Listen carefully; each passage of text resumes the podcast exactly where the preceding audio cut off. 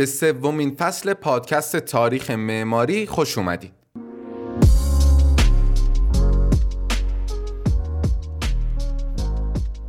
سلام امیدوارم که حالتون خوب باشه. من بزرگمهرم از گروه و استودیوی تایملس روم. تو فصل سوم تاریخ معماری می‌خوایم بپردازیم به معماری ایرانی در زمان بعد از اسلام و سبک‌های مختلف معماری ایرانی اسلامی رو با هم بررسی کنیم. ایران در زمان قبل از اسلام هم دارای تمدن و هم هنر و فرهنگ بود و یکی از بارزترین هنرهای این سرزمین معماری بود. تو قسمت های اول تاریخ معماری هم در مورد معماری باستانی ایران تو دوره های پارسی و پارتی صحبت کردیم. اما این بار می‌خوایم بریم به زمان بعد از ورود اسلام به ایران تا ببینیم چه اتفاقی برای معماری این سرزمین افتاده.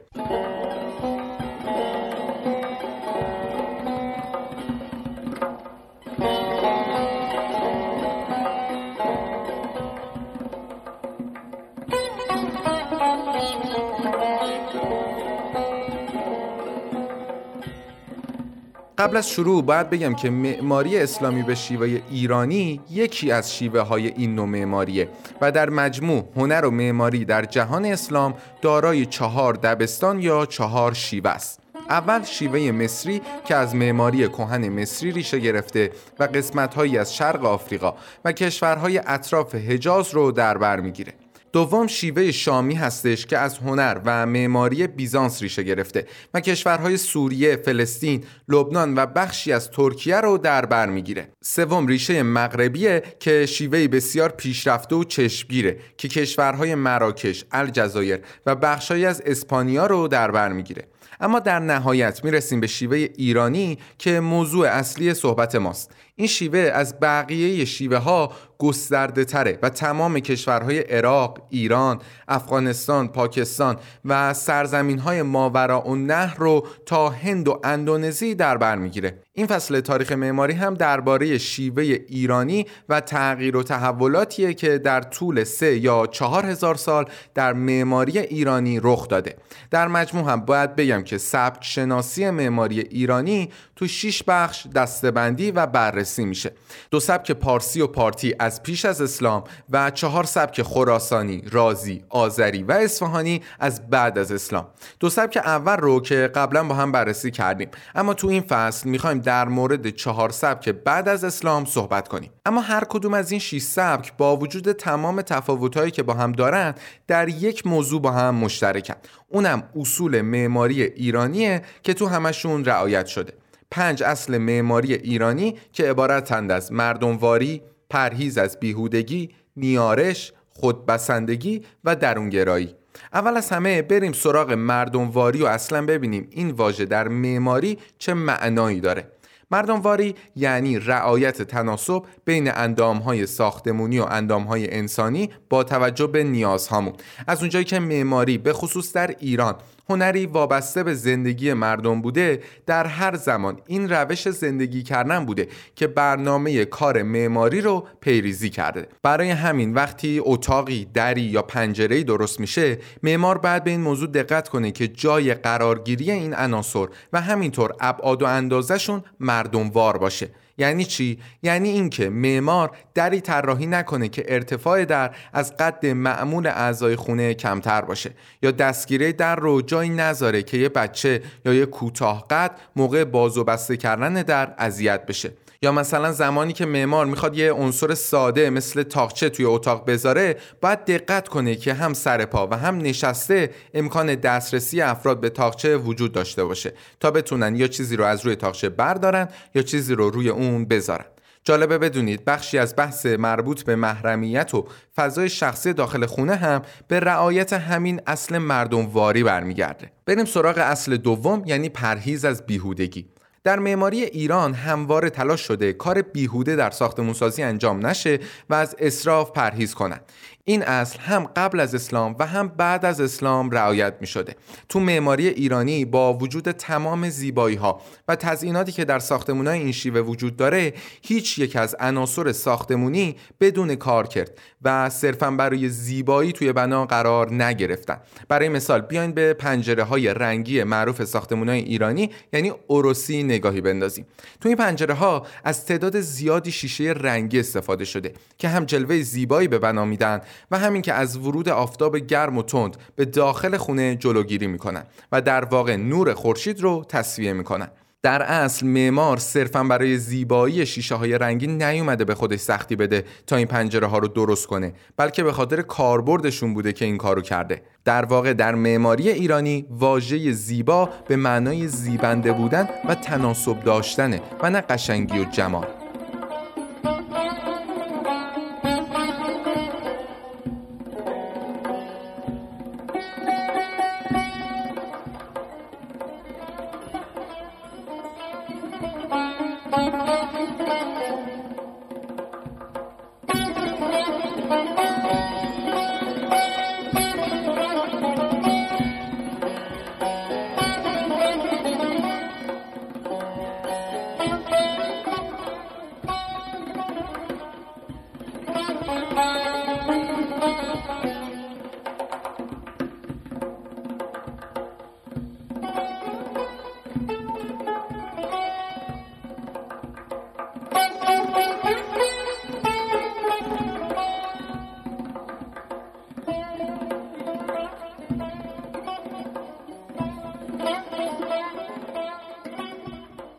بعد از توضیح دو اصل مردمواری و پرهیز از بیهودگی بریم سراغ اصل سوم یعنی نیارش. واژه نیارش به معنای دانش ایستایی، فن ساختمان و ساختمای شناسی به کار گرفته می شده. ساختمایه هم که گفتم همون مصالح ساختمونیه. پس ساختمای شناسی میشه مصالح شناسی. معمارای گذشته به نیارش ساختمون توجه زیادی داشتن و اونو از زیبایی جدا نمی‌دونستن. اهمیت به روش ساخت و مصالح مورد استفاده و همینطور ایستایی و استحکام بنا از جمله مهمترین مسئله های هر معمار در اون زمان بود. در ادامه بحث نیارش هم معمارای ایرانی موضوعی مطرح می‌کنن به نام پیمون پیمون در اصل اندازه های مشخص و یکسانی بود که در هر جا در خور نیازی که بهش بود به کار گرفته می‌شد. پیروی از پیمون باعث می‌شد که معمار دیگه هیچ نگرانی بابت نااستواری یا نازیبایی ساختمونش نداشته باشه. پیمون علاوه بر این باعث نمی‌شد که هیچ دو ساختمونی که با کمک پیمون ساخته شدن شبیه به هم بشن و در واقع رعایت پیمون باعث مرگ خلاقیت و شبیه شدن خونه ها به هم نمی‌شد.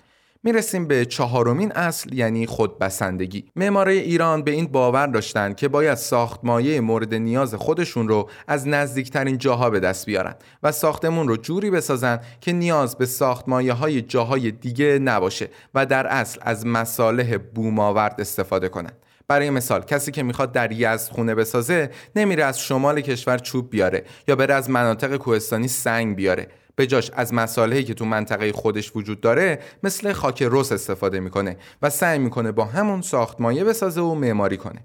این موضوع یعنی استفاده از امکانات محلی باعث می شد که معماری هر منطقه به بقیه مناطق خیلی وابسته نباشه و افراد هر منطقه در مورد ساخت و ساز بنا دچار مشکل و تأخیر در ساخت و موضوعات اینچنینی نشن. جالبه بدونید یکی از دلایل مهمی که این همه از تاق و گنبد توی معماری این منطقه استفاده شده به خاطر همین موضوع خودبسندگی بوده.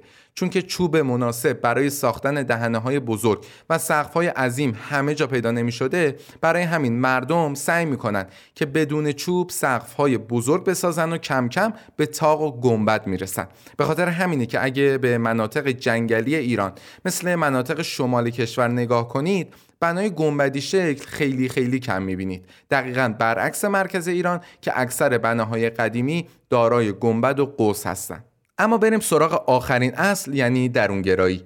اصولا در ساماندهی اندامهای مختلف ساختمون و به ویژه خونه های سنتی باورهای مردم بسیار تاثیرگذار بوده. یکی از باورهای مردم ایران هم ارزش گذاشتن به زندگی شخصی و محرمیت و عزت نفس ایرانیا بوده که توجه به همین موضوعات هم معماری ایران رو درونگرا کرده. برای مثال بیاین دوباره نگاهی بندازیم به خونه های مرکز ایران مثل یزد و کاشان. خونه های این منطقه به شدت درونگران. از نمای بیرون یعنی از داخل کوچه هیچ پنجره ای ندارن و بجز در اصلی بازشوی رو به کوچه و خیابون طراحی نشده و پنجره ها فقط از داخل رو به حیات های مرکزی باز میشن. جدا از این موقع ورود به خونه هم شما مرحله به مرحله وارد بنا میشید. بعد از ورود از در اصلی اول به یک فضای تقسیم یعنی هشتی می‌رسید و اونجا فضاهای اندرونی و بیرونی از هم جدا میشن و اگه شما باشید اصلا نمی‌تونید به فضای شخصی خونه برسید. این سلسله مراتب فضاها تو خونه های اقلیم گرم و خشک به شدت به درونگرایی بنا کمک کردن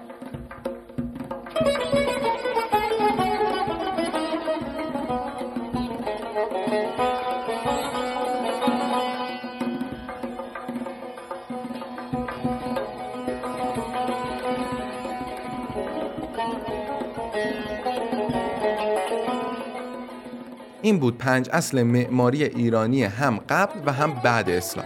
اما توی قسمت های بعد دیگه فقط به تاریخ معماری ایرانی بعد از اسلام میریم و دونه دونه در مورد سبکای مختلفش صحبت می‌کنیم و سیر تحولشون رو با هم بررسی می‌کنیم. خیلی ممنون که تا آخر این قسمت هم همراه من بودید. خوشحال میشم اگه نظری انتقادی و یا پیشنهادی دارین حتما حتما برای ما کامنت کنید اگه موضوعی هم بود که من اشاره نکردم شما برامون بنویسیدش. برای حمایت مالی از ما هم می‌تونید از طریق لینک هامی باشه توی بخش توضیحات. حامی مالی ما باشین و ما رو به یه قهوه دعوت کنید در آخر هم بگم که می‌تونید محتوای تصویری این قسمت و بقیه قسمت های پادکست رو داخل کانال یوتیوب ما به آدرس timelessroom.architect مشاهده کنید. خیلی ممنون از همراهیتون. خدا نگهدار.